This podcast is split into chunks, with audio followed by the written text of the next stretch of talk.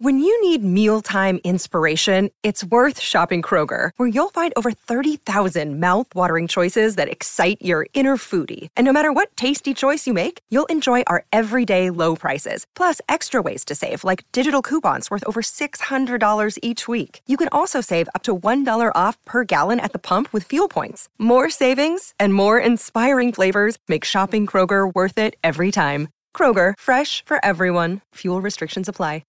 You're digging the Rock and Roll Heaven podcast with LD, Will the Thrill, and TJ2.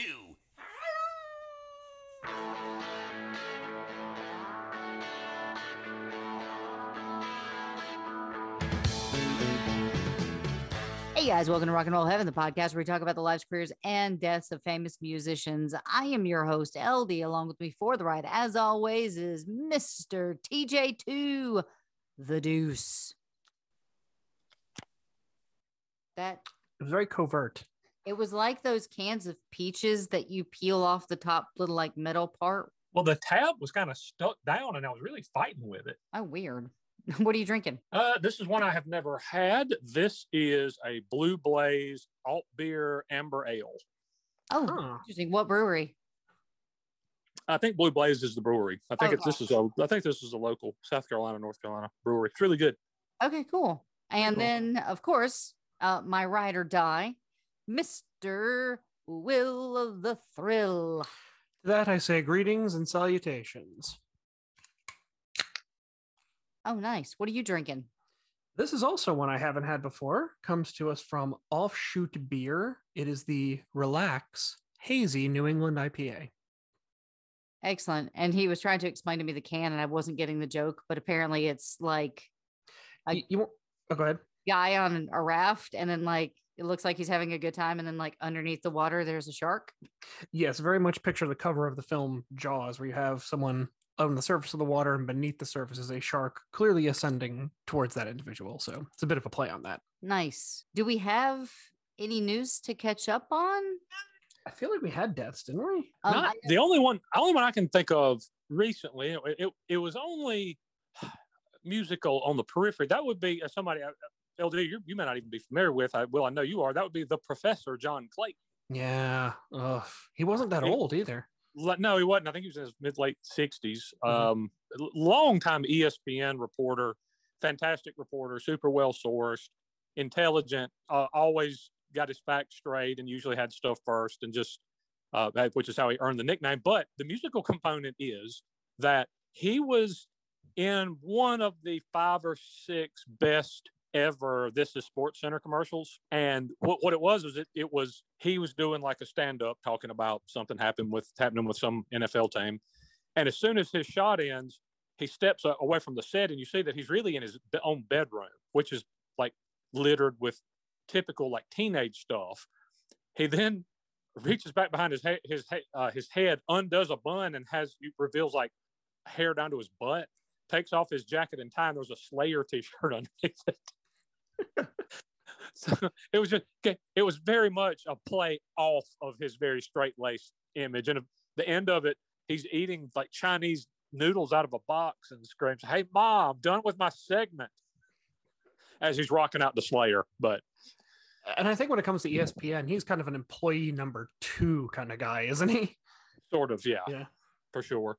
But yeah, excellent at his job, and just I think he'd been there for 20 years, absolute mainstay, and so he'll certainly be missed. Yeah, tremendous analyst, amazing. Yeah. You know, Barbara Morrison, who was a jazz singer, did pass away. It looks like 3 days ago. As we record, obviously, on Saturday. As we record, it was about 3 days ago. So she was a legendary jazz singer. Barbara Morrison passed away at the age of 72. I don't have a lot of details, but I did post an article on our socials. And by the way, I do want to take this time to thank you guys on our social media. We got such an amazing response to the stuff that we've been posting lately. You guys, our fans rock. Like, just the absolute interaction that we get with you guys is just so much fun, like posting quizzes and like asking questions and getting a ton of amazing answers. And it looks like the consensus for best soundtrack, just like looking at people's comments, looks like people love Greece. Yeah, that was a standout. was more like, I think three or four people wrote in that they loved Grease. Yeah, and none of us picked Grease. I'm shocked you didn't pick that. Because I don't see it as a soundtrack. I see it as a musical. That's right. The way I saw it too, and therefore thought it was ineligible for submission. Yeah. But hey, people are engaging. We love that, you guys. And go over and check out our TikTok. You have to go look at my weird face, but basically it's just a page of fun facts. Yeah. Oh, I thought of one. A soundtrack, another one that we all whiffed on and shouldn't have, FM. FM? The movie FM, yeah. I don't even know the movie. How did I? Oh, God. Well, the movie is forgettable and pretty terrible, actually. And it falls kind of into the She's the One, Oh Brother category of, like, I think way more people bought the soundtrack than ever bothered to go see the crappy movie. Although, well, in Oh Brother's case, the movie wasn't crappy, but in FM's case, it certainly was. No, it's Tom Petty, Bob Seger, Steely Dan. Just, it's like a bunch of just absolute banging 70s classic rock. And I am embarrassed that I overlooked that one. Total whiff. Is that the one with Eileen Brennan? And it's like, yes, she works for a radio station. Yeah. Yep. Eileen Brennan's in that one. I feel like that came out. It's not very good. Yeah, I feel like that came out the late 70s period with, what was it, The Fish That Saved Pittsburgh and kind of all those wacky movies. Yeah. I'm trying to see if my instinct was right, and this is the one that I didn't include, but I'm checking the soundtrack, which was, the movie The Boat That Rocked, but we got it, I think, in America as Pirate Radio. Yeah. And that has Duffy, the Kinks, the Turtles, Martha and the Vandellas, Beach Boys, the Miracles, the Jeff Beck Group, the Who, the Troggs, the Hollies, Paul Jones, the Easy Beats, Cream, Jimi Hendrix, Procol Harum.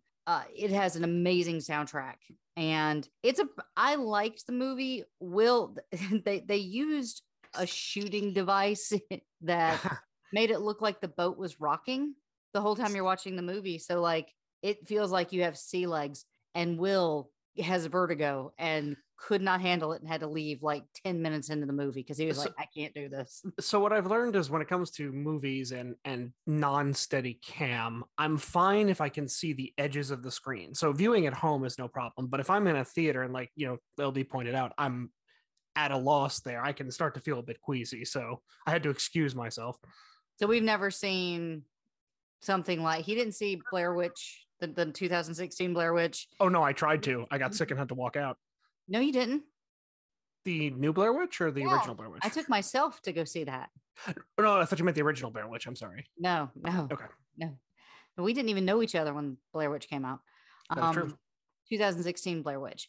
And then we've never seen any of the Bourne Ultimatum movies. So anything with like a shaky cam is just a no-go in the theaters. I can go take myself, but, you know, I feel bad because I want Will to be there with me.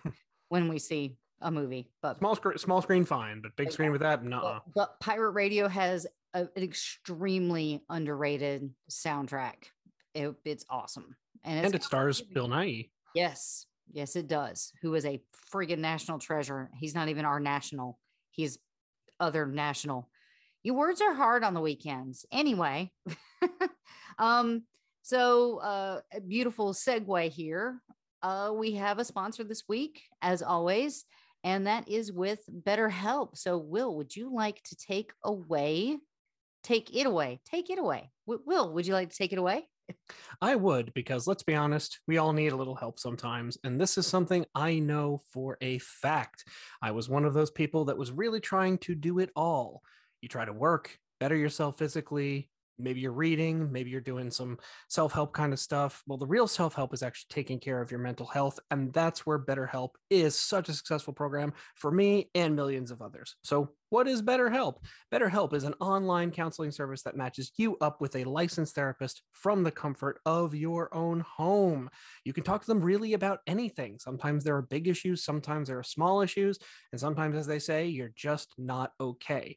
And that's okay. The good thing about BetterHelp is you can get someone customized to fit your needs and matched with a licensed therapist within 48 hours. It is absolutely outstanding. When I went to BetterHelp, I was really having a tough time communicating. I didn't know who to talk to or what to talk to them about. And I'm telling you that this was a game changer for me. It made me feel more connected, more conscious of my relationships. I started feeling better about work and other things I was doing in life. And overall, it gives you the specific help you need for whatever is eating away at you.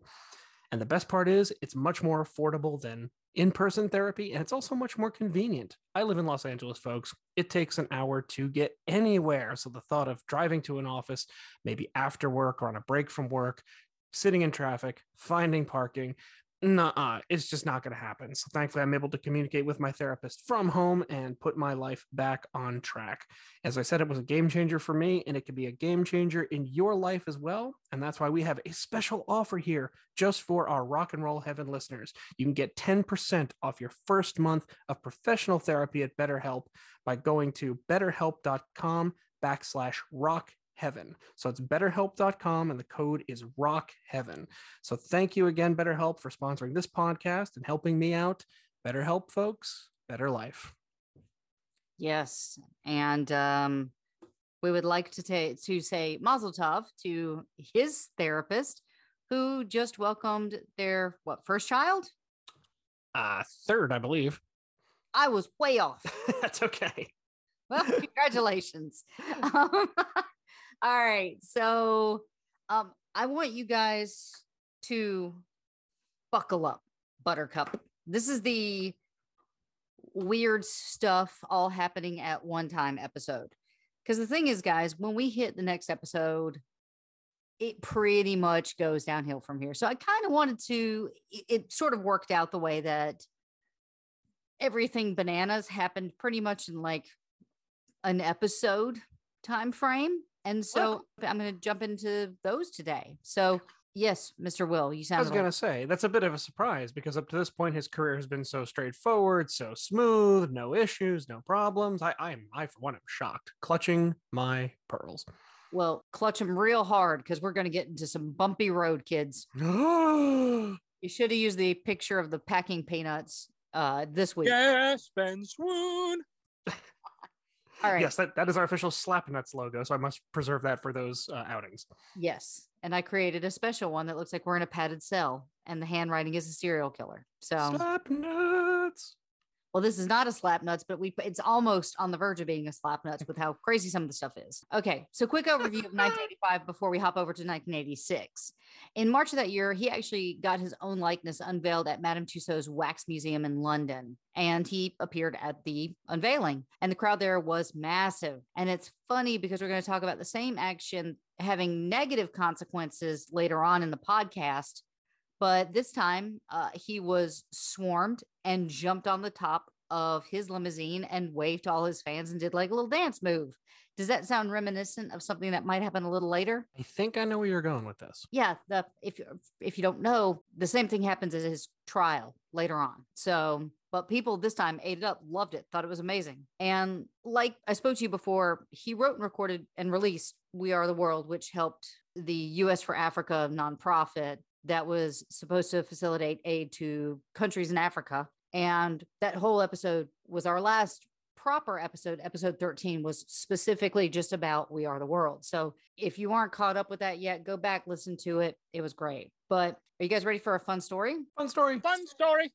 Michael was never really known to be able to pull off elaborate pranks very well. Like when he was younger and he was, living in hotels with his brothers, they were prank kings, like, putting buckets on top of doors and having them pour on people or throwing paper bags full of water onto the street below. Like, kids stuff. But like, as he got older, Michael wasn't that good at pulling off like elaborate pranks. So he had an idea and he called up Normal Winner and told him that he wanted to cause a commotion during the televised Grammy presentation in February.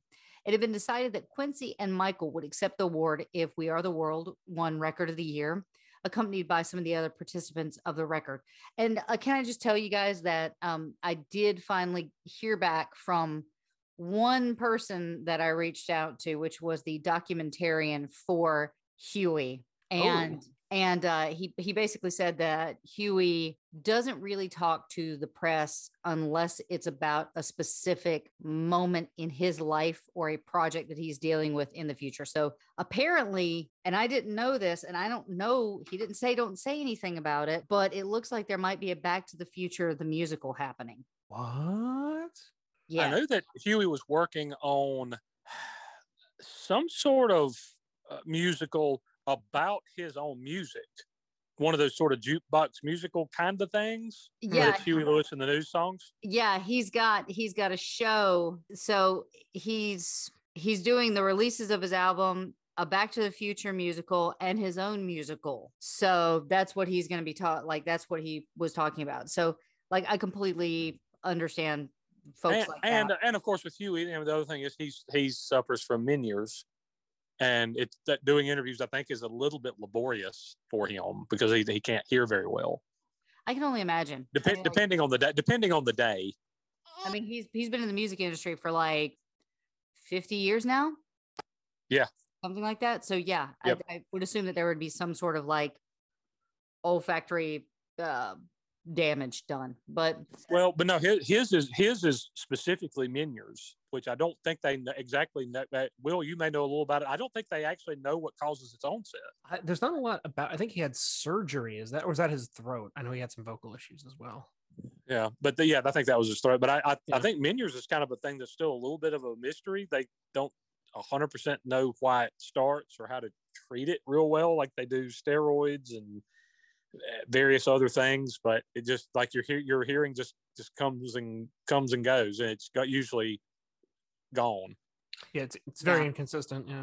Yeah. So I reached out to a ton of people to talk to them about the 37th anniversary of We Are the World, and Huey's documentarian was the only one to get back to me. So yeah, I'm bummed out about that, but that's past now. So it's in the past. I've let it go. So it's not known whether his intention was to do so, but it seems like Michael wanted to steal a little bit of Quincy's thunder during the acceptance speech. His plan was to get a female teenager to run out on stage from the wings and jump him as he stood next to Quincy. Then Bill Bray would be ready and waiting to pull the girl off Michael, who would then act surprised and frazzled. Since the Grammys are televised internationally, the world would witness this mad scene. And as you can guess, all of this actually happened. A female publicist who worked in Norman's office found a teenager who she felt was savvy enough to pull off the hoax, and she was hired for the job. The night of those awards, those involved in the trickery held their breath as We Are the World was announced by the presenters, who were Sting and some other no-named weirdo. Moving on. Why do I think actually know the name? Was it a drummer, perhaps of a British band? Perhaps. I mean, it's got to be some hack. I don't know his name. Rhymes with Bill Follins? I mean, I don't have it written down here, but maybe. Will Swallins? Huh. Gil Follins? So. Jill Popollins? So We Are the World won Record of the Year, and Quincy, Kenny, and Steven went on stage. And this is Stevie Wonder. Stevie Wonder were on stage with Michael as Quincy gave his speech. Michael, you can actually see in the video, Michael starts looking off to the side nervously because apparently the girl was having issues getting through the people, like the technicians and the producers and the member of the press who had gathered in the wings to check everybody else out on stage. But before the girl knew what happened, the speech was over with and she had missed her moment. It didn't work. Michael wanted to know what happened. And he said, I was standing there waiting and waiting and nothing. When Frank explained what happened, Michael just started laughing. He said, I guess the joke's on me. He said, I couldn't even concentrate on what was going on because I was waiting for this girl to come out and jump on me, and she never did. Quincy said, I was squirming so much that he thought I had to go to the bathroom. The next time we'll have to do it better, Michael said with a wink. He also undertook another operation to have his nose made even slimmer. This is his fourth nose job. He also wanted the surgeon to create a cleft in his chin. And when psychologists actually speculate that it was Michael's narcissistic side that dictated that he have a cleft carved into his chin. Michael obviously wanted to become something more enchanting, something that he thought was a reflection of his own image. See, that's odd because I don't know if he checks a lot of the boxes for narcissism. I mean, maybe I'm wrong about that. You have to be a little bit of something to state as your goal when you put a record out. I want this to be the biggest selling album in the history of the world. I'm angry I only won 2 Grammys. I should have won more. I mean, maybe that's competitive, and maybe that's a little bit of being in love with yourself. I just always assumed that narcissism, and I mean, correct me if I'm wrong. I'm always willing to accept if I'm wrong, but like I always thought narcissism was something that reflected from the outside in, as opposed to the inside out, as opposed to like you can be, you can strive to be as beautiful as you possibly can on the outside. With narcissism, I didn't realize that it was like an internal thing. Yeah, and I thought it was, and I thought that vanity is external, but narcissism is internal. That was my take on it. Again, very amateur opinion here. It was after Michael's operation to have the cleft in his chin that he began to wear a surgical mask with a black fedora and sunglasses. Like if he did this in 2020, would not have been weird. He was ahead of his time. Like remember the surgical mask? Like I remember the times where he was wearing the surgical masks. Absolutely. Was that just to cover up the recent plastic surgery? Yeah, well, the press speculated that he was obsessed with catching germs, reminiscent of like Howard Hughes had a fixation with health issues. Yeah. Like he would constantly wash his hand to the point where like his fingers would be raw. You know, it could have been any number of things. Honestly, like he was always one for disguises. I think I actually point out in episode like 15 or 16 about his disguises. And so he always was the kind of person who would wear something that would say, please don't look at me, but it'd be like, please don't look at me. Do not look at me. Everybody pay attention. Don't look at me. That kind of thing. And when he was postulicizing, he'd have like weird beards and other accoutrements. Is that correct? Yes. When he was not wearing a surgical mask, he could actually be seen in public wearing a hairy gorilla mask with furry and beady eyes. And I think Jay Randy actually said it best when he said that Michael was a great paradox. He was as much of a public show off as he was a recluse. So those were the big things that happened, other than, you know, the American Music Awards and the Grammys. And Michael also began production on something that would be released in 1986. And that was Captain EO.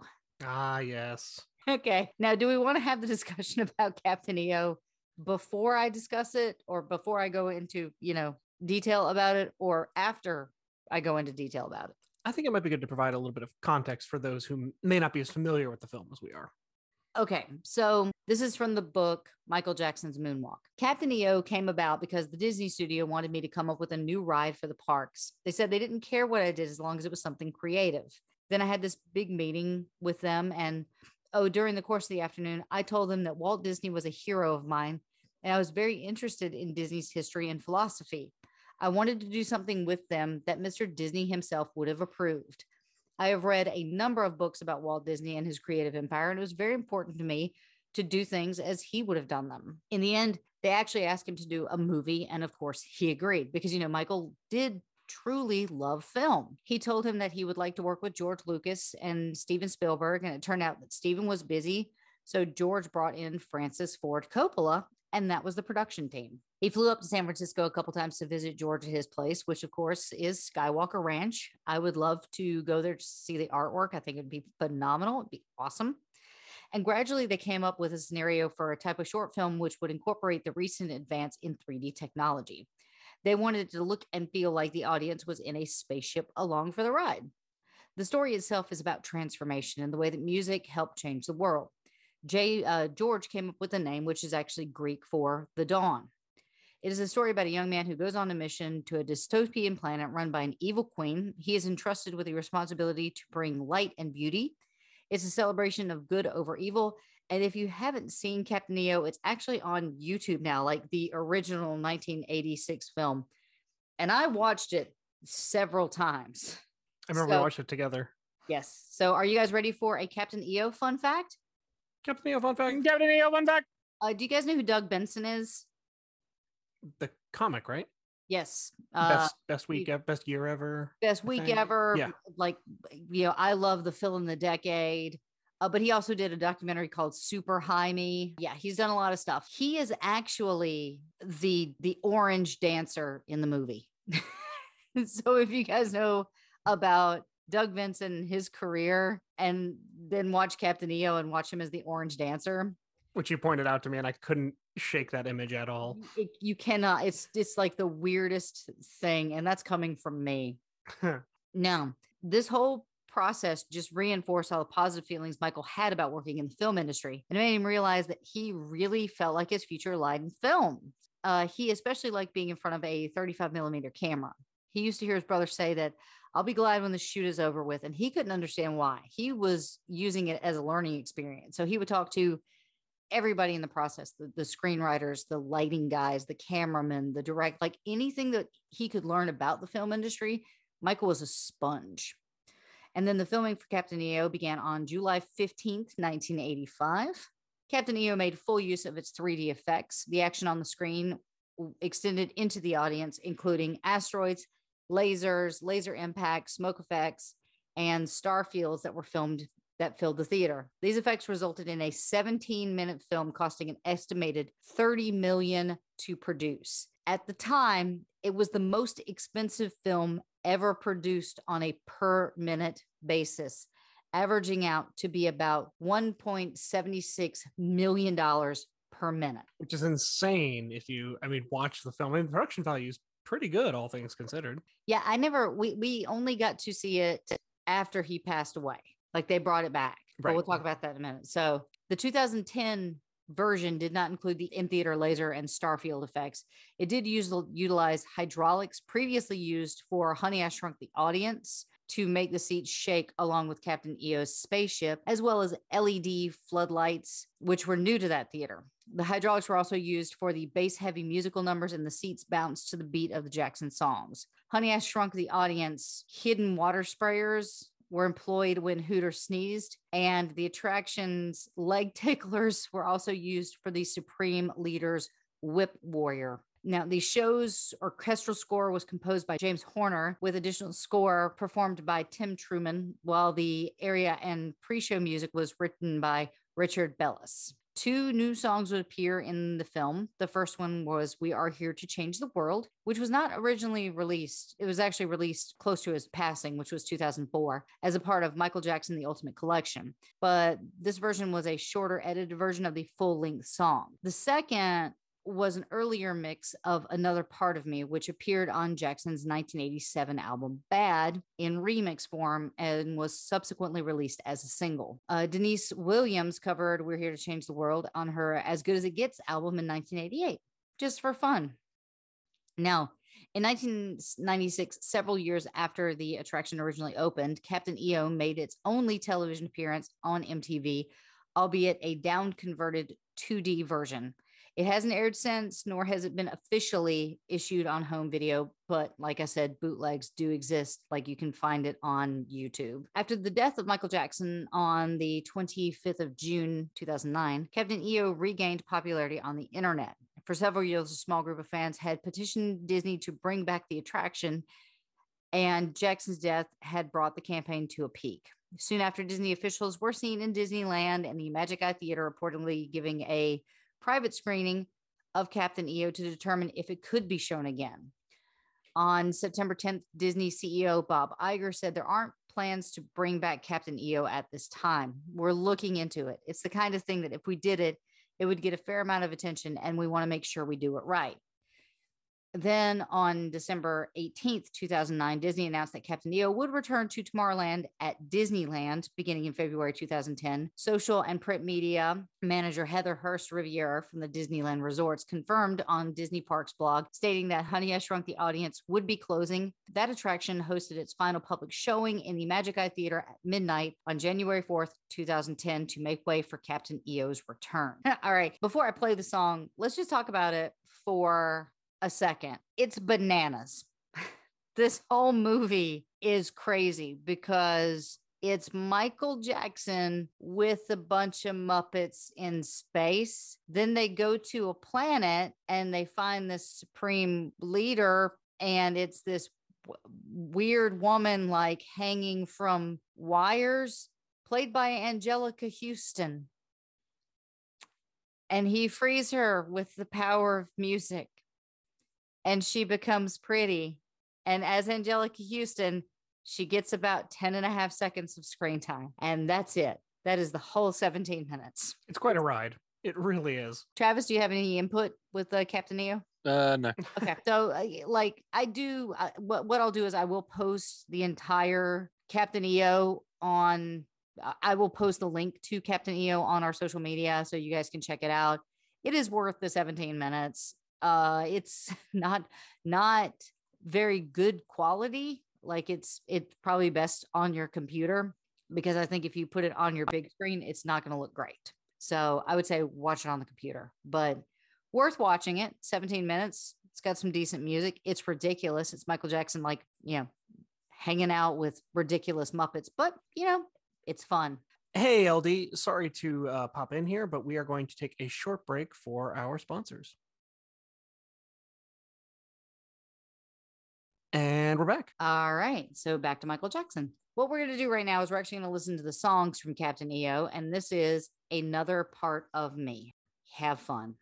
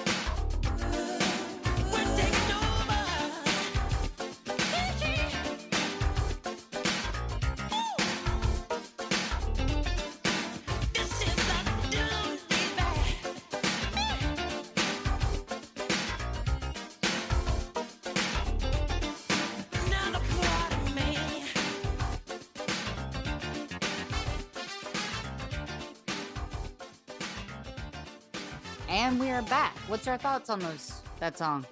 I think it's super catchy. It is a bit of an earworm. It is. Yeah, and for sure. It's a very catchy song. It is a very catchy song. And I think that's why he did it. Because remember, like Disneyland, Disney World, what's their target audience? Kids. If you can get kids hooked on a song, like I'm 42 and I know that Will knows all the words to all the songs in Encanto because I keep watching it. And those are earworms. Oh my goodness. So yeah, if you make something catchy, the kid wants to buy it. Well, it's interesting you mentioned that I, during the song, asked LD, you know, what time frame we're covering, because I know for a fact that this song comes up in another Michael Jackson property, but we're not there yet. Well, hold your horses, kiddo. Oh, you'll notice that actually didn't sound like it came from a movie. It didn't sound like it was a diegetic kind of thing, if you actually know the film. And that's because it ended up on an album. Oh, that's not what I was referring to, but you are correct. Yeah. What were you talking about? It doesn't come up for another 4 or 5 years. Are you talking about Moonwalk? Yes, I am. Okay. Well, yeah, we'll get there. We'll get there. At the beginning of 1986, he began to work on the follow-up album to Thriller, which would be called Bad. And of course, Michael put himself under a tremendous amount of pressure. He felt the need to top Thriller.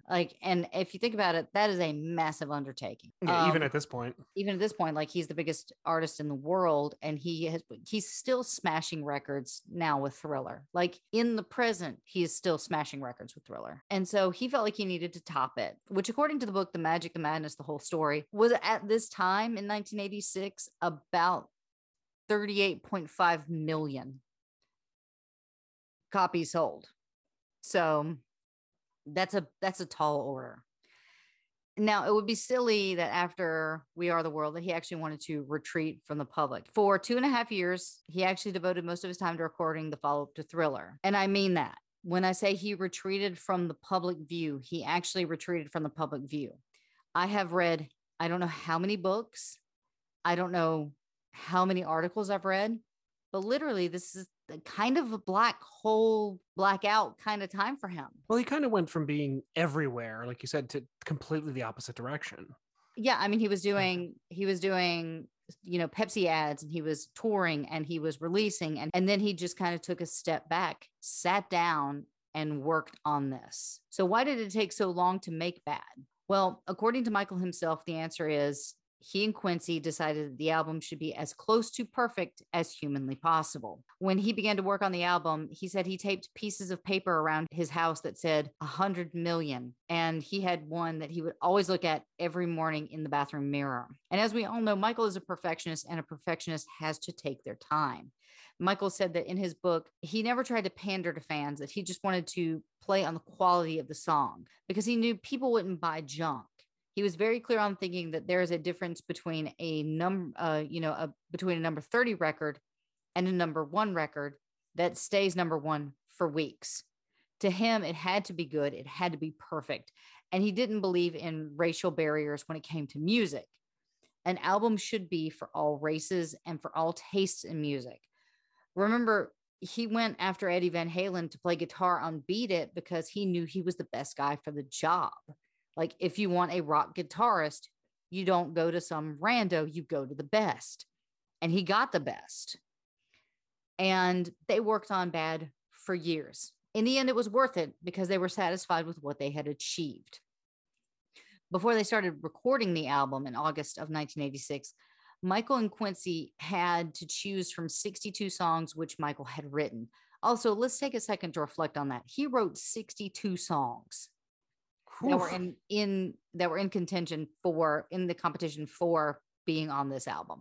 And they had to narrow it down to what, 10 to 12, maybe? 50% of the battle is just trying to figure out which songs you're going to record. Now, just that being said, he didn't record 62 songs. He had simply written them. And so Quincy said it was total instincts. You have to do the songs that touch you, the ones that get the goosebumps going. And in the end, 8 of the 10 songs on Bad would be written by Michael. One of the songs planned for that album was a rhythm and blues song that was intended to be a duet called I Can't Stop Loving You. Michael wanted Barbra Streisand, but she turned him down. He seemed furious, saying, I can't believe she would turn me down. Doesn't she know that this is going to be the biggest album in history? Eventually, he cooled down and he said, let's get Whitney Houston. But Whitney actually rejected him as well. What? Yeah. Frank DeLeo suggested Diana Ross, but Michael said that might be a bad idea because he and Diana were currently engaged in a little bit of a misunderstanding. Now, this is another one of those things where it's just like, yeah, okay. Basically what happened was Elizabeth Taylor wanted to have dinner. What this boiled down to was an ego trip between two powerful women that he sadly didn't understand what he was getting into. To make a long story short about the whole thing about Elizabeth Taylor and Diana Ross was basically Michael had invited Elizabeth Taylor to come over for dinner at a restaurant. And then he also invited Diana, and you can't put Diana Ross and Elizabeth Taylor in the same room together because of, you know, ego. And then the same thing happened again, where he invited Diana Ross and Elizabeth Taylor showed up. So it was just like a battle of the egos. So he and Diana and Elizabeth kind of had a tiff. So it was like, let's just not bother Diana for the time being. So he got Sadea Garrett, who ended up being the singer on I Just Can't Stop Loving You. And that would end up being the first single released from Bad. Now, for some reason, Michael actually had his heart super set on recording duets for Bad, but plans never seemed to work out for him, which I honestly think is crazy. He's one of the biggest celebrities in the world and in the music industry in this time. And it just seems like people didn't want to record with him. Now, when he was writing the title track, he decided that he wanted to have Prince join him on the recording for it. A couple of years earlier, Warner Brothers had sponsored an afternoon screening of the movie Purple Rain, which we all know stars Prince. And by the way, I'm so sorry. That's probably going to be another like 70-part series on my behalf. And I'm so very sorry. Which one, Prince? Yeah, I got Prince. Oh, yeah. But he's not my next one. But he is not my next one. We are taking a substantial break from Lindley is not going to do this again. This is a lot. We're only up to like 20 parts of Michael Jackson. What are you talking about? Gosh, it's going to get better, right? And we're not even out of the 80s yet. We'll get there. Don't worry. So he had been invited to Warner Brothers to watch this movie, and it was basically for Warner Brothers personnel and film critics. And the world wanted to make Prince a movie star. Michael was deeply disappointed that he had not been able to make a strong impression as much as Prince had. Like, he really saw Prince as a rival in the film industry, not so much the music industry, because people were just kind of handing Prince a star vehicle in Purple Rain. Okay. And he just never really felt like he got that opportunity. Of course, he got The Wiz, but that was a flop, where Purple Rain is kind of like it's now more like a cult following that people, you know, in the mainstream kind of know about, but even more so than The Wiz, or yeah, more so than The Wiz. It might have been more culturally, I don't know about culturally relevant, but definitely, like you said, more exposure than The Wiz, perhaps. Yeah. So on the night where he got to go see Purple Rain, he snuck into the theater just as the house lights dimmed and sat in the back row wearing his sequin jacket, and he never took off his sunglasses. About 10 minutes before the movie was over with, he got up and walked out. Someone asked Michael what he thought about the film, and he said, the music's okay, I guess, but I don't like Prince. He looks mean. I don't like the way he treats women. He reminds me of our relatives. And not only that, that guy can't act. He's not good. Oh, wow. How do you really feel, Michael? Tell us how you really feel, sir. It's catty, geez. Even though Michael didn't like him or his acting or his talent, he said that he knew a duet with Prince would probably generate a lot of interest. Michael was a lot of things, and stupid wasn't one of them. Now, Michael tries to concoct a plan that kind of goes awry. The plan was that a month before the single release of Bad was to happen, Frank would plant a story in the tabloids that he and Prince hated each other. Michael's representatives would criticize Prince, and then Prince's friends who would be in on the hoax would also criticize Michael. And basically, they would just build this rivalry up between these two massive talents, and then the song would be released. Quincy arranged for Michael to meet Prince, feeling that these two creative geniuses should know one another and see if they even wanted to create something together or not. However, when Michael called Prince and told him about his idea, Prince was not impressed. He said he wanted to hear a tape of the song, and Michael sent him one. But after hearing it, Prince decided that he didn't like it and didn't want anything to do with the hoax. And that was the end of that. Huh. Yeah. So this is another second time that Prince and Michael have, you know, been two ships that passed in the night. Well, it sounds like they were trying to manufacture a feud, and neither of them were going to have it. Yeah, exactly. And that's not something that is unknown in Hollywood. Like, you know, people come up with drama all the time. Like, people stage drama. That's kind of a known unknown in Hollywood. The whole feud between Joan Crawford, like what happened between Joan Crawford and Bette Davis? Like, did they actually hate each other, or was this something that was like set up by the studio? Well, it's the old axiom of you want to have an interesting party, invite two people who don't get along. Maybe it's just what Hollywood took to the next level. Yeah. So like making up hopes to create hoopla around whatever project is happening is not like an unknown thing at this time. It was just Prince was just not going to have it. So now before I go on about the recording of the album, I just wanted to take a step back and talk about one really weird thing that I'm pretty sure most Michael Jackson fans have at least heard rumors about. And that is the hyperbaric chamber. Have you guys heard about this at all? Have any recollection of it? Very little. I remember it coming up in the context of Michael Jackson, but I'm curious to hear more because I don't know the full story. When he burned his head on the set of the Pepsi commercial, he saw an oxygen chamber at Brotman Memorial Hospital. This actually was used to help burn victims. The machine is about the size and shape of a casket with a clear plastic top. It encloses the patient in an atmosphere of 100% oxygen, and under it increases the barometric pressure up to several times the pressure at sea level, basically flooding the body with oxygen. I will go ahead and say I am not a doctor. The words that I just said mean nothing to me. I understand oxygen because that's what I'm breathing right now, and that is about it. So is do it like not an iron lung? Well, you're completely enclosed. Okay. So whereas like the iron lung, I think has your neck, like goes up to your neck. You're completely enclosed in this casket, and they're supposed to give pure oxygen. Okay. And it's supposed to be very regenerative, very restorative, and you're oxygenating your blood, which it's good. And I know some athletes do it when they're rehabbing from injuries and stuff. I have heard of. Okay. So guys, this is a great example of like, if you know anything about what this actually does to the body, please, we would rather talk to you guys than Google it. See, we are the Rock and Roll Heaven podcast, not the Hyperbaric Chamber podcast. So our knowledge is quite limited in that field. Yes. Now on the Pantheon Network, the Hyperbaric Chamber podcast. With 56 parts on Michael Jackson coming up. Oh, no. Well, it's already written. It's fine. So when Steve Hopeland told him that he had a theory that sleeping in the machine could possibly prolong life, Michael became fascinated by it and wanted one for himself. Now, I should say the cost of this thing is about $200,000 in 1986. So, holy monkey. Yeah. Frank fortunately talked him out of it because honestly, it was a waste of money. But Michael did want to have his picture taken in it. So Frank arranged for Michael to be photographed in the chamber at the hospital. And word began to spread that he was interested in the chamber, and the story eventually found its way into the National Enquirer magazine. When Michael found out about the interest from the magazine, he thought that it would be a very interesting way to keep his name in the papers. Now, at the time, Michael was reading the book, and he absolutely loved this book. And it was about P.T. Barnum and his theories and philosophies. And he wanted his life to be the greatest show on earth. Now, Charles Montgomery, who was a reporter who worked at the Enquirer, found out about the story and was trying to find out more information from Michael's people. But every time he would call to get information, they would put him on hold and then eventually hang up. Frank actually called Charles to give him more information after Michael thought it would be a good idea to do this as a publicity stunt.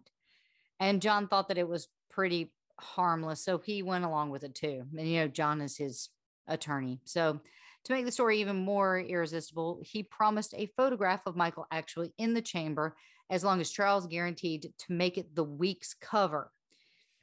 He also made Charles promise not to reveal the source of the information. And in the end, Charles Montgomery actually said he didn't know if the story was true or not, but Michael said it was true, and his manager said it was true, and his doctor verified it. So for Charles, the resources were good enough for him. If it weren't for Michael's team, the story probably would have died in the tabloids, but they actually figured out a way to get it into the mainstream media. They actually delivered an envelope to Michael Levine's office. Now, Michael was a show business, like a really good show business publicist at the time. So he got this envelope and found a single color transparency of Michael Jackson lying in the hyperbaric chamber in his street clothes and no shoes. There was no letter, no context, no information, no return address, just this transparency.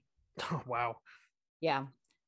The picture of Michael hit the Enquirer on the 16th of September, 1986 is planned, and most people had never even heard of a hyperbaric chamber, so it wasn't common knowledge whether or not this picture could have been a setup or not. Now, according to what I've read, patients and medical personnel who actually enter the chamber actually have to wear a special fire retardant set of clothes due to the high concentration of oxygen. So certainly not street clothes like Michael had been wearing in the photo. The story was picked up in the Times, Newsweek, and practically every other major newspaper in the country. The television and radio shows covered it, and suddenly the words hyperbaric chamber entered the public zeitgeist. And another fun fact. Fun fact. Another fun fact. He never let his family in on the joke. He never told his family that he was going to do this. So it's kind of a prank, but yeah, he knows how to get his name out there and how to keep it out there. Like, he knows PR spin. And go ahead. For those of you playing along at home, the cost, as I calculated in the current day, would be over $500,000. Oh, for the hyperbaric chamber. For the chamber, yep. It costs over $500,000. I think the cost of them has actually come down, and I think you can rent them, if I'm not mistaken. I'm only assuming, like, I'm still trying to figure out how, like, I'm not a medical professional, obviously, so like, don't come at me, but I do not understand how pure oxygen can help burn victims.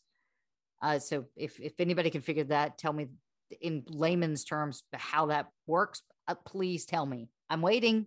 Are you like waiting for one of us to do it? You might be waiting a while in that case. No, you said, I'm sorry, I thought I heard medical expert. I mean, I've played doctor in my shed before, but So in the end, Michael knew how to spin a story, knew how to keep his name in the papers. And so there was another gimmick that happened in May of 1987. You guys were getting closer to the 1990s. So close, yet so far away.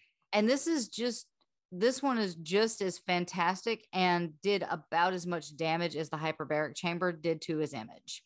For years, Michael had been fascinated by a 1980 film about John Merrick, who was the Elephant Man, and that starred John Hurt. Did he just die? He just passed in the last few days. Yeah. He just passed away, right? It was recent, yeah.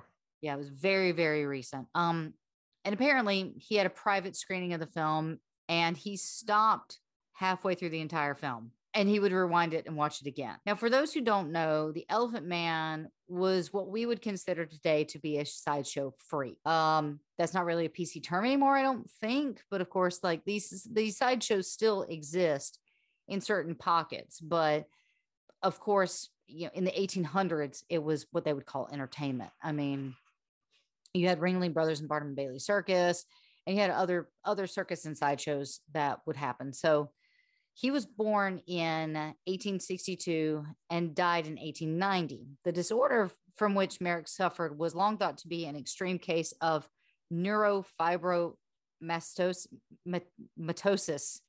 Oh, it's cheese and crackers. There's a lot of medical words in this that I'm not good at. But his deformities were probably the result of an extremely rare disease known as Protus syndrome. Merrick was confined to a workhouse at age 17. Then he escaped 4 years later to join a freak show. And you can Google pictures of John Merrick. He's got a lot of deformities and asymmetrical and things like that. Like, I really can't speak on it. I've seen his picture a couple of times. His face and I guess his skull were like outsized for his body, right? Correct. Yeah. And he had what appeared to be tumors and things like that. I think so. So he would be like alongside JoJo, the dog-faced boy and stuff. I mean, like, legit, really. Yes. No, you're legitimately correct. Yes, he would be. Damn you, like, Pete Maravich. You know, like the largest man in the world or the bearded lady and that kind of stuff. He would be displayed, for lack of a better term. Yeah. You go to the circus or fair or whatever, and you pay a quarter and you get to go through the, like you said, quote, but as they would call it at the time, the freak show, the freak tent. It's the Hall of Oddities. Yeah. And here's the thing. From what I understand, we look at it through a different lens now, where it's like, oh, these people were not just vilified, but like shunned in a way, but they were making really good money for the time. They would make a pretty penny. If you were in the right circus, or if you're in the right show, if you're in the correct sideshow, you can make a lot of money. I think the guy who played Tom Thumb made like a crap ton of money. Yeah. But Barnum made more money. So some of them made a lot of money, and then some of them got, you know, hit in the taint by a basketball thrown by Pete Maravich. Okay, that's a thing. But anyway, so jumping back to John Merrick, I'll let you get this out of your system. For some reason, Michael saw a lot of himself in John Merrick. He was an outsider who was searching for love and acceptance, and Michael heard that the remains were kept in a glass case at the London Hospital Medical College. He wanted to see the 97-year-old skeleton, and of course, on a trip to England, he obtained a special permission pass to inspect the exhibit. The reason why he actually obtained the special permission was because the attraction had become a tourist attraction because of the movie, so it was actually removed from public view after the movie's release. It just was like, it became too popular. Like the film made him too popular, so they were like, nope, we're a medical hospital. We, you know, we're a college. We have kids here that we're trying to teach. And so they took John Merrick's bones and hid him. So he actually got to see the bones. Michael told Frank that he would like to have the bones at the Havenhurst house. Frank told him to forget about it, but he literally saw a light bulb go off in Michael Jackson's eyes. Michael came up with the idea that he should make an offer to the hospital for the John Merrick exhibit just to see what kind of press it would generate. Frank told him that it was crazy, and then Michael just answered with, I know. So Frank let it leak to the press that Michael was interested in buying John Merrick's remains, and most people's responses were that, what is he going to do with the skeleton? But true to form, the media was actually very interested in the story. This pop star who sleeps in a hyperbaric chamber wants to buy the Elephant Man's bones. How could that not cause a stir? I think it's not like he's like a vampire or something. Yeah, no, of course they didn't go through with it. They didn't actually make an offer at the time. And they really didn't see a reason to make an offer because it was just going to be a publicity stunt. But the media did their homework and found out that the hospital had not received an offer from them. And the general consensus is that they would not sell the Elephant Man's bones because that would be really tactless. So Michael figured, why not make an actual offer? So Frank telephoned the hospital and made an offer of $100,000 for the bones. Hospital officials said that they were insulted. A representative from the hospital said, indeed, he offered to buy it, but it would be for publicity, and I find it very unlikely that the medical college will be willing to sell it for cheap publicity reasons. Fair. Now, at the same time, the elders of the Jehovah's Witness Church in Woodland Hills began to pressure Michael again. They thought that everything that he was doing in the press was causing him damage and in turn reflecting poorly on Jehovah's Witnesses. But Michael was becoming disenchanted with the church elders by this time, mainly because he didn't like to be told what to do. And truth be told, it's almost impossible to be a Jehovah's Witness and be an entertainer, even though we will see later that Prince actually does it. In the spring of 1987, Michael withdrew from the Jehovah's Witness. A letter from the headquarters in Brooklyn sent out a press release stating that the organization no longer considered Michael to be one of the Jehovah's Witnesses. Oh, wow. Michael soon lost interest in the Elephant Man's bones at the same time. The thing was, I don't actually know if he wanted them just so he could have them, or if he wanted them because he knew he couldn't have them, or if he just had a passing interest and thought, oh, this would be a great story. But in the end, he just kind of walked away from it. In a short time, according to the tabloid press, Michael asked Elizabeth Taylor to marry him and also convinced her to sleep in the hyperbaric chamber. He was convinced that the world would end in 1998. He refused to bathe in anything other than Evian water, and he had seen John Lennon's ghost, and the story about bubbles never seemed to end. It's got to be expensive bathing in Evian water and nothing else. Yeah, but okay, all of this was not real. Like Michael never asked concept. Yeah. Michael never asked Elizabeth Taylor to marry him. He never convinced her to sleep in the hyperbaric chamber because he didn't actually own it. He wasn't convinced the world was ended in 1998. I don't think there's anything about Evian water, but no, hold on. Go back like 138 parts to like part 4 or 5. Yep. You mentioned that. I'm almost sure that this is the second reference we've had to him only wanting to bathe in some sort of expensive bottled water. I don't remember exactly which kind, but I mean that seems it seems weird. But like this was in a blurb of like things that I swear like seriously, in the first 3 or 4 parts, did he not like bathing in Perrier or something like that? Dude, we're on. I've written 16 episodes of this podcast. I'm not going to remember that.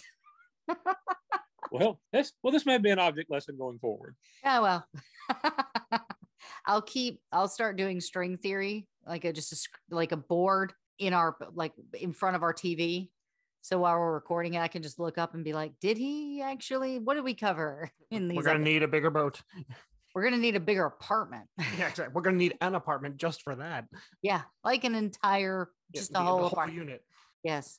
Each room will be just a new episode, but the stories were for the most part fabricated, except for a name that you guys might think is familiar, which is Bubbles the Chimp. Yay, Bubbles. Let's talk about this monkey, okay? If I had a nickel for every time we said that on this podcast, we'd have one nickel. I'm sure there are other famous monkeys on the podcast. We'll have to go back to the catalog to be sure. Have fun. I'll see you in like... I'm all over it. Now, Bubbles the Chimp was born in early 1983 in Austin, Texas, in a research facility that bred primates for animal testing. Shame on you. There are conflicting reports about how he came into Jackson's possessions. Many state that Jackson had purchased him when he was 8 months old. The acquisition was said to be supervised by Bob Dunn, one of Hollywood's most famous suppliers and trainers of animals' films for photo shoots and advertisements. Bubbles was initially kept at the Jackson family home in Encino in Los Angeles, but was moved to Jackson's home, Neverland Ranch, which I don't think we get to until the next episode. So just hold Neverland in your brain. So the Neverland Ranch isn't constructed yet. It's still. Oh no! See, there's a whole history to Neverland Ranch. Yeah, okay. I think it was actually created in like the 1800s, but I can't. But like, it's the actual ranch. There's a whole history, and we'll meticulously go through it in 17 episodes. Shut up! It's 16 episodes. Don't be a drama queen. In 1988, he would sleep in a crib in Jackson's bedroom, used Jackson's toilet, and ate Jackson's candy in the Neverland movie theater. By 2003, Bubbles had matured into a large and aggressive adult chimpanzee, which was unsuitable as a pet. Like many captive chimpanzees, he was sent to a California animal trainer. And when the animal trainer closed up their operation in 2004, Bubbles was moved to the Center for Great Apes, a sanctuary in Florida, where he has lived since 2005. At the 2005 Jackson trial, Jackson said that his chimpanzee helped with keeping his household clean. They would run around and he would help me clean the room. He would help me dust and clean the windows. Jackson's housekeepers testified that they disapproved of the chimpanzee's behavior. One said she had to clean feces hurled at the bedroom wall, and another described a chimpanzee tearing off its diaper before crawling into Jackson's bed. According to journalist Steve Huey, Bubbles formed a public perception of Jackson as a bizarre, eccentric, obsessed with recapturing his childhood. According to Robert Thompson, professor of popular culture at Syracuse University, Jackson's acquisition of Bubbles was when the weirdness began to reach mythical proportions, which... fair. Jackson and Bubbles' bond, as well as Jackson's other alleged eccentricities, contributed to the media nicknaming him something that I know that we all remember, which was Wacko Jacko. Which I Jackson don't remember that, but you don't remember that? No, I feel like it happened, but yeah, I don't recall. See, here's the thing: I remember I remember people calling him Wacko Jacko during his first trial. So that's when I remember it coming really into our zeitgeist. But yeah, I remember it. It's just not that early. I do think you enter a special club once you actually own a monkey. Like that's another tier. Jackson despised that nickname. The media often focused on Bubbles rather than Jackson's music and published false stories, such as the allegations that Bubbles was not a single ape, but one of several. A later claim suggested that Bubbles had died. Jackson's press agent, Lee Soldiers, quipped to the media, when Bubbles heard about his demise, he went bananas. Do we have a rimshot sound we can just throw in there? I mean... yeah, like Mark... He went absolutely ape. Like Mark Twain, his death was grossly exaggerated. He is alive and doing well. The media also reported that Bubbles would be the ring bearer at Elizabeth Taylor's October 6th, 1991 Neverland Ranch wedding. And that report was untrue. But was, according to the New York Times, an idea that some newspapers found too delightful not to report. Another story reported in the National Enquirer claimed that the musician Prince, Jackson's longtime media-proclaimed rival, had used extrasensory perception to turn Bubbles crazy. According to the story, Jackson said, "What kind of sicko would mess with a monkey? This is the final straw. Poor, poor Bubbles." Michael found the story hilarious.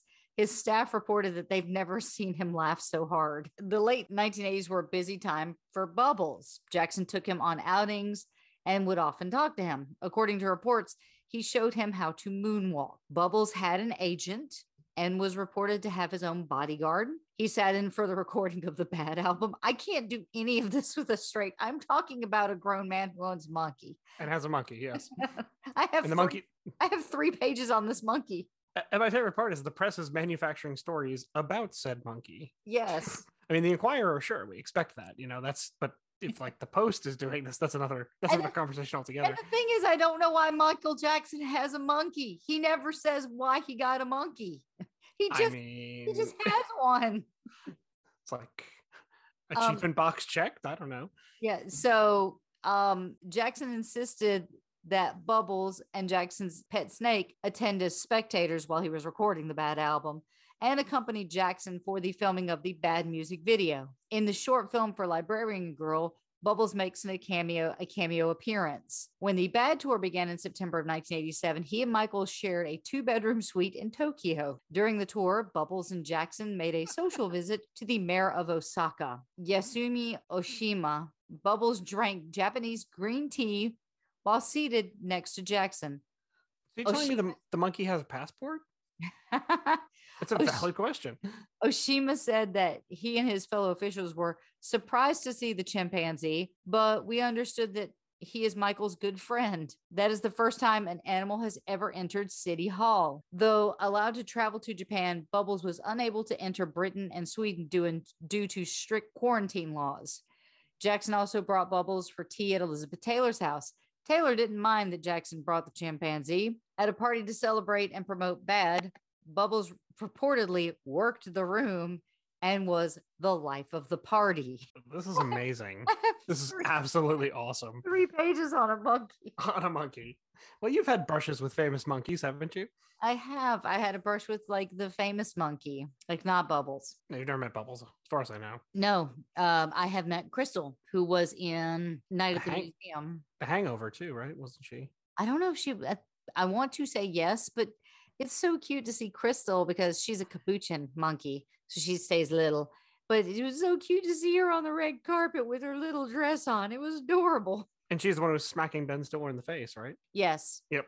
Classic. So I was working a fun little side story about chimpanzees. I was working on a Dane Cook pilot, which never got released, but I was standing in for one of the girls that was on the show. And there was the pilot episode had him getting a monkey to impress women. And so they brought the monkey on, and it was the famous monkey, Crystal. And so I wanted a picture with Crystal. So her handler let Crystal jump on my head, and I was about to hand my phone to someone to take a photo of me and the monkey. So I handed my phone. As I'm passing the phone, Crystal reaches down, steals my phone, and starts picking at the numbers. And so she's picking and picking and picking. She pulls the number 9 straight off of the phone and puts it in her mouth and then spits it back out. And see, what everyone has to understand is this is a time when cell phones actually had physical number keys. Yeah. They had number keys, and she was pulling it out. Then she took the whole phone and just put the whole, as much of the phone that she could in her mouth. And I'm like, what is happening right now? And her trainer was like, oh, monkeys love salt. And so as you're talking on your phone, the salt builds up in the buttons, and that's what she likes. She's trying to get the salt out of the buttons. So she has pulled the 9 button off, and now there are all these scratches all over the thing. So I take the phone to Sprint, and I'm like, hey, quick question. Can I get a replacement phone? And they're like, yeah, what happened to this phone? And I just looked at them and I went, I dropped it. No, I actually went, okay, a monkey ate it. And there was like dead silence for a minute, and they just howled. They're like, "Are you serious?" I'm like, "Yeah, a monkey ate it. Do you have like any proof?" And I had the picture of the monkey, of me and the monkey on my phone. And it was like 3 days prior or whatever. And they replaced my phone for free, which was at the time shocking, but they replaced the phone for free because they said they had literally never heard that story before. And they'll probably that launched Sprint's little known monkey liability policy. I'm sorry. I'm sorry, everyone. That was my fault. Yeah. Can you imagine? Do you have monkey coverage on your phone? So around this time, Bubbles and Jackson were photographed by Kenny Rogers for his book, Your Friends and Mine. The photo shows Bubble held on Jackson's hip as being cited as one of the best taken of Jackson. In the black and white photograph, Bubbles is dressed casually in a long sleeve shirt and overalls. Jackson is also dressed casually. He's wearing jeans and a shirt, just like a normal shirt. Rogers said that Bubbles was so human, it was almost frightening. He could take Christopher by the hand and walk over to the refrigerator, open it, take out a banana, and hand it to him. And Christopher was amazed. We all were. According to David Wigg, Queen singer Freddie Mercury grew frustrated while trying to record a duet with Michael because there must have been more to life than this because of his insistence that Bubbles be in the studio. According to Wig, Michaels made Bubbles sit between them and would turn to the chimp during takes and ask, "Don't you think that was lovely? Or do you think we should do it again?" After a few days of this, Freddie exploded. "I'm not," okay, language warning, guys. He screamed, "I am not performing with a fucking chimp sitting next to me each night." Mercury left the project and released the song as a solo artist in 1985. The duet with Jackson was not released until Queen members Brian May and Roger Taylor discovered it and included it on the album Queen Forever in 2014. So there you go. Because Freddie Mercury didn't want to record with a monkey. We didn't get that song for like 20 years because Freddie did not want to record with a monkey. It sounded like he was always like another engineer. Like, how were those levels? You know, Bubbles. Okay, so now we've got the hyperbaric chamber, the Elephant Man bones, the feud with Elizabeth Taylor and Diana Ross, Bubbles the chimp out of the way. Do we have any more crazy things to talk about this year? No? Okay, so let's talk about the album Bad. Yes. The song is actually about the street. It's about a kid from a bad neighborhood who goes away to a private school and then comes back to his old neighborhood when he's on a break, and the kids from the neighborhood start giving him trouble. For those who don't know, the music video for Bad is actually a short film, and Michael will start making a lot of these over the next couple of years. Like, there will be a story element, there will be dialogue, there will be, you know, a beginning, a middle, and end. It's not just images, it's not just performances, it's something more. So the short film for Bad premiered in a TV special, Michael Jackson, The Magic Returns, on CBS primetime on August 31st, 1987. This was directed by Martin Scorsese and co-starred Wesley Snipes in one of his first appearances. It's crazy. Yeah. The video, inspired part by the film West Side Story, shows Jackson and a group of gangsters portraying a street gang dancing in a subway station. Set at the Hoyt Schermerhorn station? I have no idea. I don't even know. No, you nailed it. Schermerhorn? Schermerhorn.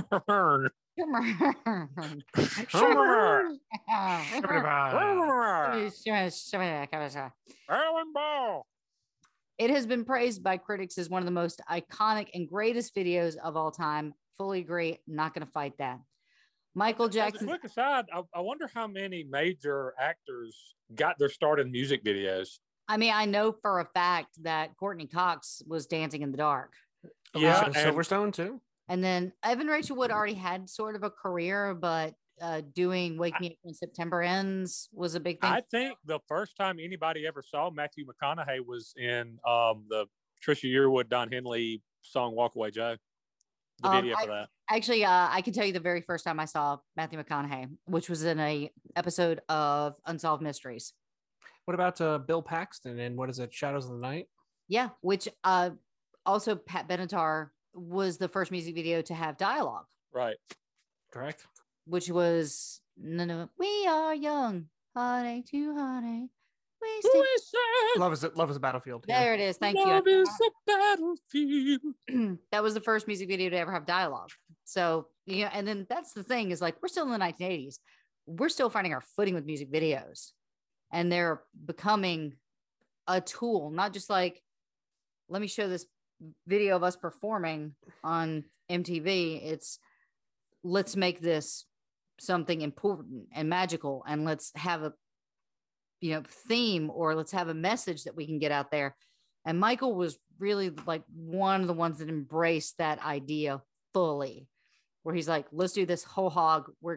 We're gonna make this a massive event. And it was. Michael Jackson's music videos were events. Like, you set an alarm for him. I remember watching Black or White the first time it came out. I remember huge Criminal. And we'll get to all those. Don't worry. Other than it being touted as one of the greatest music videos of all time, Jackson's outfit has been recognized as an influence on fashion. In a 1988 review with Ebony and Jet magazine, Michael said that he was inspired by a true story that he had read about in either Time or Newsweek. He had stated that there was a story about a student who went to upstate New York who was, quote unquote, from the ghetto. He tried to make something of his life and had planned to leave all of his friends behind when he returned for Thanksgiving break. He added that the student's friends' jealousy resulted in them killing the student. Jackson stated that the student's death was not included in the music video.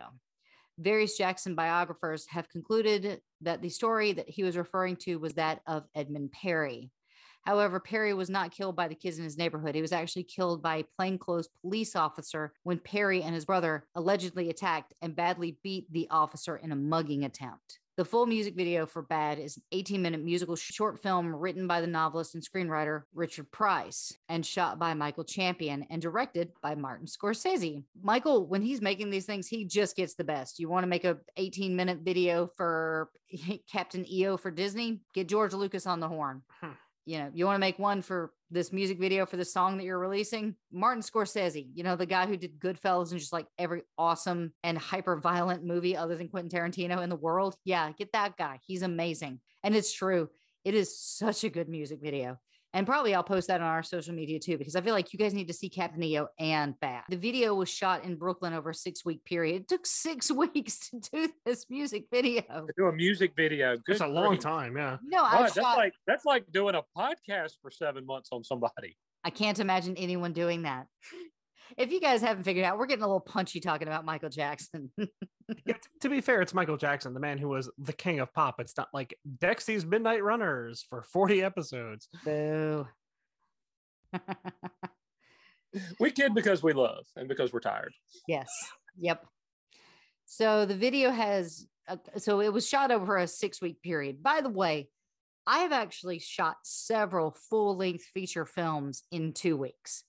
I shot a film that I worked on a film that is going through like the award circuit right now called Balloon Animal, and it's massive. I can't, like, if you get a chance to see it, I'm just saying, I was a PA on the film. Go watch it. It's really good. We shot that in 2 weeks, and it's beautiful and has a great story. That whole film was an hour and a half. This is 17 minutes. And it took 6 weeks to shoot it in November and December of 1986. The video has many references to the 1961 film West Side Story, especially the cool sequence. The video uses a different version of the song as opposed to the commercially released version. This version uses a different organ solo in the middle and hasn't been commercially released as of yet. I guess they were going to perform a criminal tango, just like Manfred Mann's Earth Band did in 1986 when they dropped Critical Tango with the track Going Underground. I wanted to work in Criminal Tango Underground since, it was Manfred Mann and they were underground because they were in the subway. That was a good one. I was concerned we weren't going to get there, but we got it. We got it. That was good. No, that was good. No, you worked that in fairly seamlessly, actually. That was nice. You did good. Thank you. Someone's got to do it. And having done so, ladies and gentlemen, our federally mandated Manfred Mann's Earth Band reference of the podcast has been said. If I ever have just like extra time on my hands, I am going to just release an episode of us doing the Manfred Mann's reference of the podcast. Just over and over. That would be epic. Just every time it was ever said, just listen to the progression of it. Maybe I'll do that as our Christmas episode, guys. So, all right. In the music video, Jackson portrays a teenager named Daryl who has just completed a term at an expensive private school. He returns to the city and takes the subway back to his neglected neighborhood. Daryl finds his home is empty, where he is greeted by his old friends. The leader of the group is Mini-Max, which was played by an unknown Wesley Snipes. Like, he hadn't really done anything by this point. This was his first real big break. At first, relations are friendly, but slightly awkward. Then the situation begins to deteriorate as the gang starts to realize how much Daryl has changed. This is especially noticed by how uncomfortable he has become with their criminal activities. Daryl takes the gang to the subway station in an attempt to show his friends that he is still bad by robbing an elderly man. He has a change of heart at the last minute, and Mini-Max chastises him, telling Daryl he is no longer bad. After more disrespect from Mini-Max, the video cuts to Daryl and a group of street kids dancing while Daryl is seen performing Bad.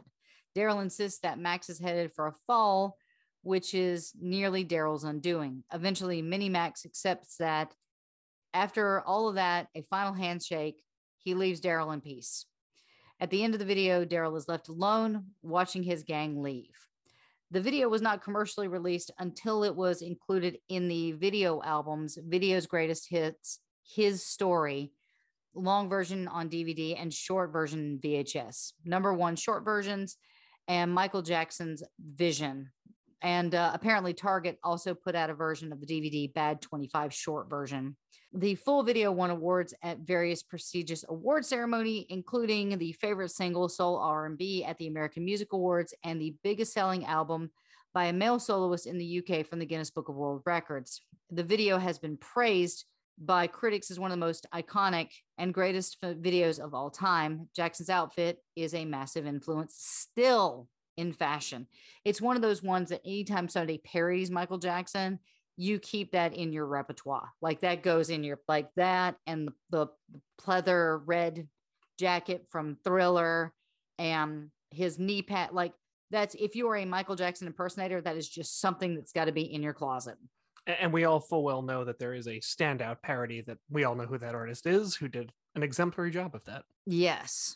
So after Jackson's death in June of 2009, Letitia James of the New York City Council began trying to convince the agency to rename or co-name the Hoyt Schermerhorn Street Station, or to at least hang a plaque at the station in Jackson's honor. However, her request was denied by the Metropolitan Transportation Authority in September of 2009. James commented, having Michael Jackson visit and moonwalk at the station is a huge deal, not only for Brooklynites, but all of New York in the 1980s, and renaming the station in his honor would have put it on the map and ensured that people don't forget. A source from the MTA commented that no subway stations in the MTA system are named or co-named after individuals, mostly because it confuses riders.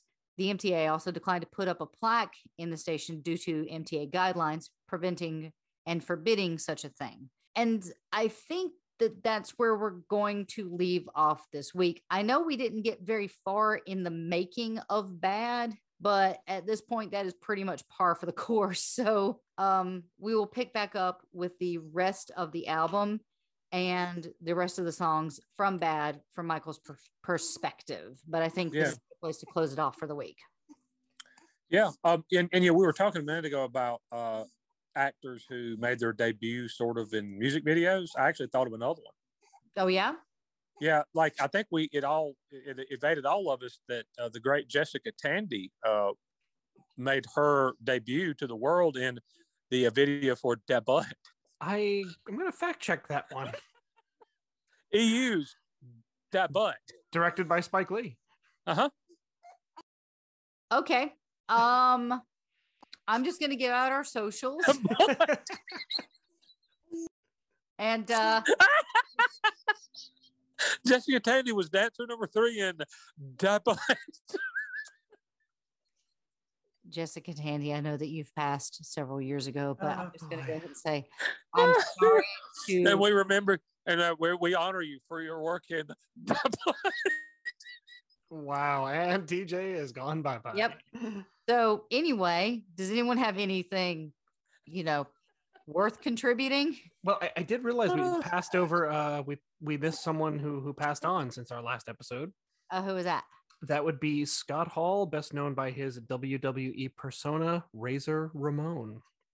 That is right. Yes, that is right. Passed away last week, I believe. Yeah, and everything I've read just tells me that he's a great guy. Like he was just to be, yeah, just a good guy.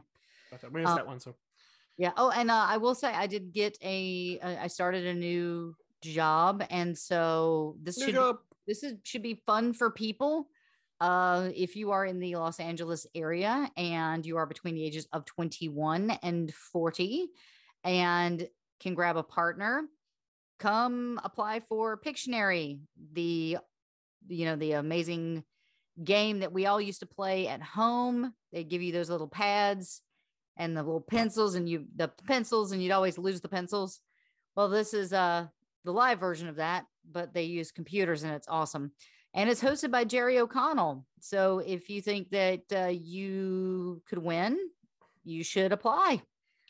Again, we're looking for people that are between the ages of 21 and 40, live in the Los Angeles area or within driving distance of Los Angeles, and who can grab a partner and have a blast playing games with a celebrity. You get paired up with a celebrity, which is awesome, and they help you along the way. And one of the celebrities that we actually got to watch the episode was Greg Grunberg from Star Wars and Heroes, and he's just awesome. Oh, no kidding. Yeah. So there's a rotating cast of amazing celebrities that you can get paired up with, and you can win cash and prizes. And the big thing is a dream vacation, which don't we all need that now? So if you're interested, you can email me at pictionarycasting@gmail.com, and I will hook you up with how to apply for the show. So again, that's pictionarycasting@gmail.com. Other than that, our other social stuff is that if you would like to give us money, you can do so at patreon.com/rockandrollheaven. You can check out our Twitter at rockandrolllt. Our Instagram is rockandrollheavenlt.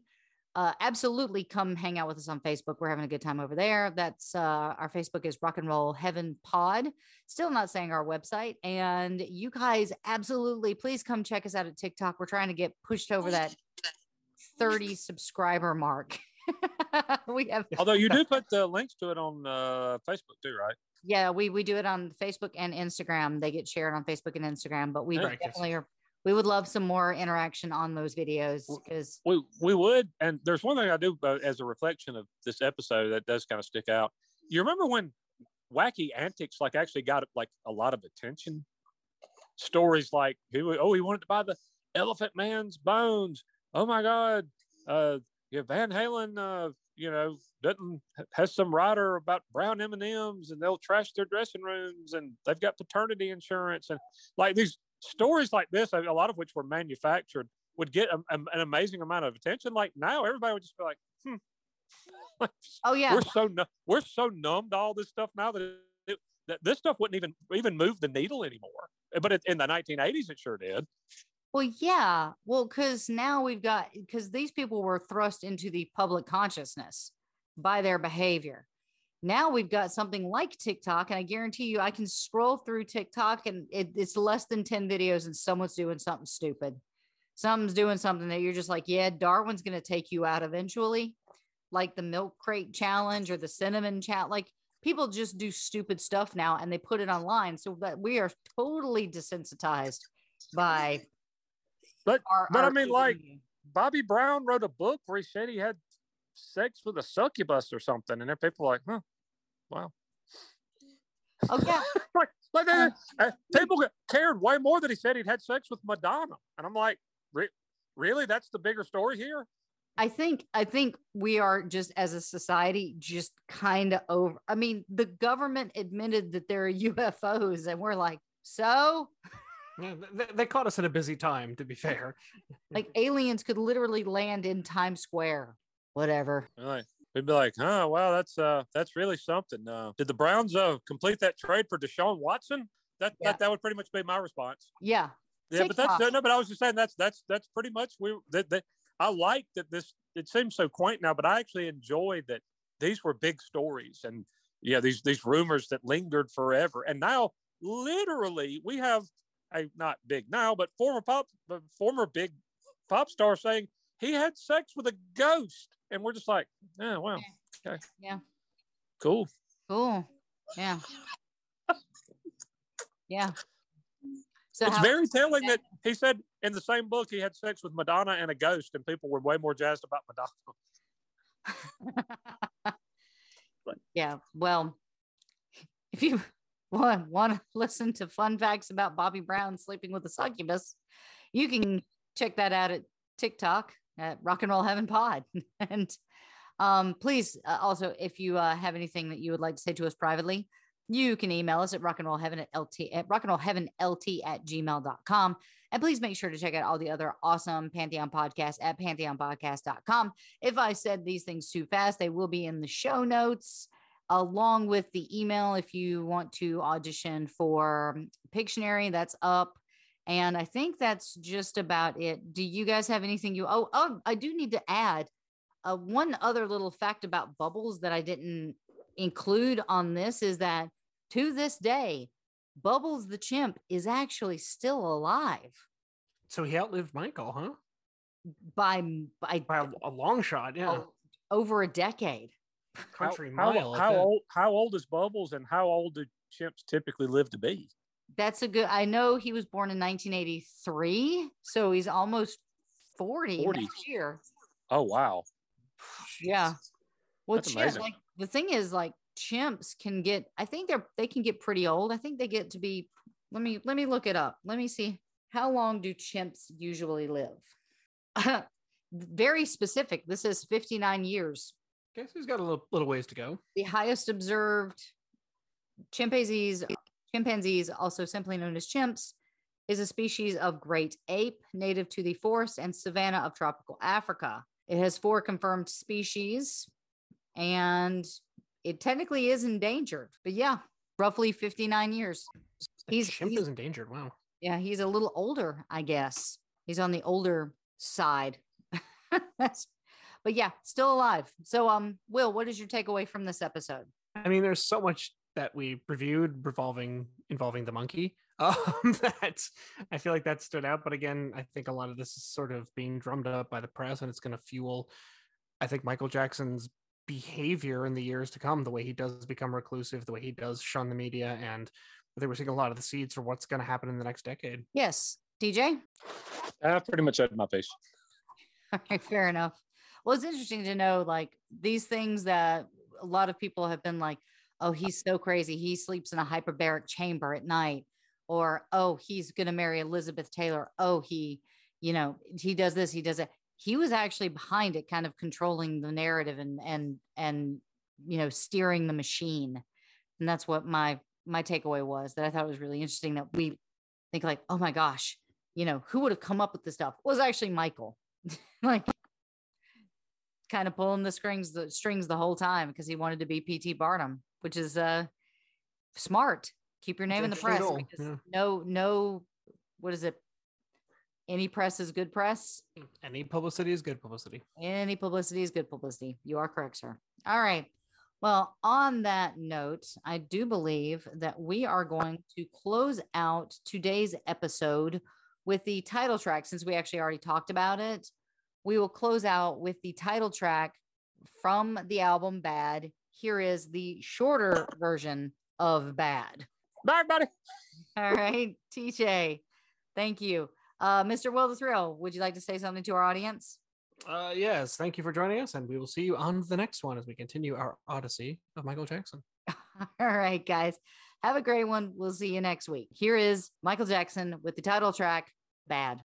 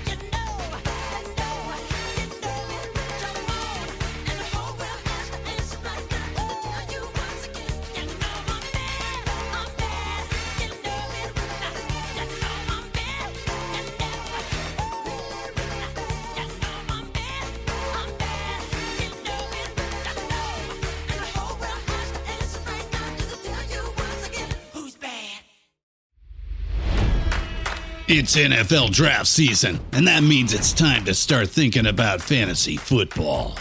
FantasyPoints.com features industry-leading experts and prognosticators using proprietary hand-charted data to help you score more fantasy points. FantasyPoints.com is the place to go for whatever kind of fantasy football you play. Whether you play fantasy football, daily fantasy sports, or do a little bit of everything, Fantasy Points has the meticulously researched content to guide you to victory. And why wait for the fall? Fantasy Points also covers the new spring football league, the UFL. Join the guru, John Hansen, Scott Barrett, Joe Dolan, and other massive names in the fantasy football universe with an exclusive offer. Use code Pantheon for 15% off any Fantasy Points package, including the all-in package, with access to every article, tool, and data nugget that Fantasy Points has to offer. That's FantasyPoints.com and code Pantheon for 15% off at Fantasy Points. FantasyPoints.com. Code Pantheon. Score more fantasy points.